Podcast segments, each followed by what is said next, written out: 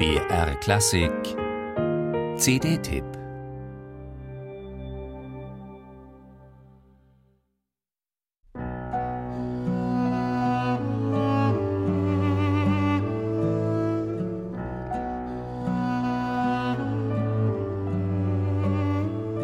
Das armenische Nationalinstrument Duduk steht mit seiner orientalischen Idiomatik in eigenartigem Kontrast zum westlichen Klavier, genau wie die Laute Ut und die Zylindertrommel Dol. Aber das ist hier Programm. Es geht auf diesem Album nicht um nachgestellte Folklore, sondern um den kreativen Umgang eines heutigen Amerikaners mit seiner armenischen Vergangenheit.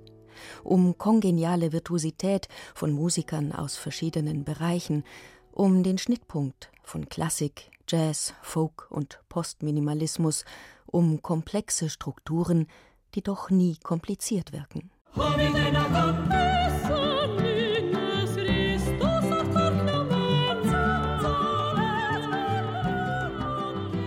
Hier predigt er bestimmt nicht tauben Ohren, der mittelalterliche Geistliche Mögaditsch Nagash, nach dem Komponist John Hodian sein Ensemble benannt hat.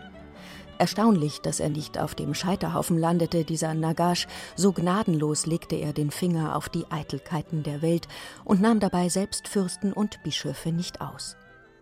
Dabei wirken viele seiner Verse verblüffend aktuell, ob er das Leid von Exilanten schildert oder vor materieller Übersättigung warnt. Nachzulesen sind die Übersetzungen im bibliophil gestalteten Booklet. Vertont wurde natürlich das originale Altarmenisch, das mit seinen harschen Konsonanten den musikalischen Duktus wesentlich beeinflusst hat.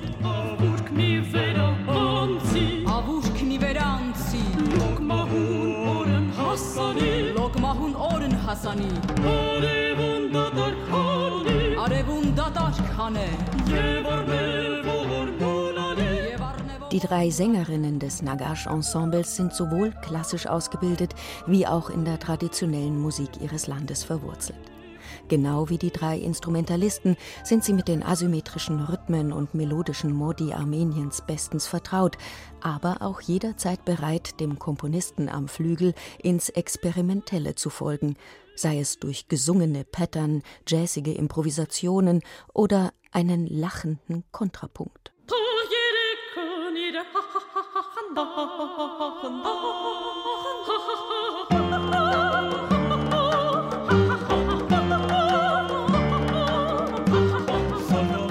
Keine globalisierte Weltmusik, sondern Musik, die sich aus neuen und alten Welten speist, aus allem, was John Hodian bei seinem Weg von Philadelphia über New York nach Jerewan begleitet hat und für ihn so etwas wie musikalische Heimat bedeutet.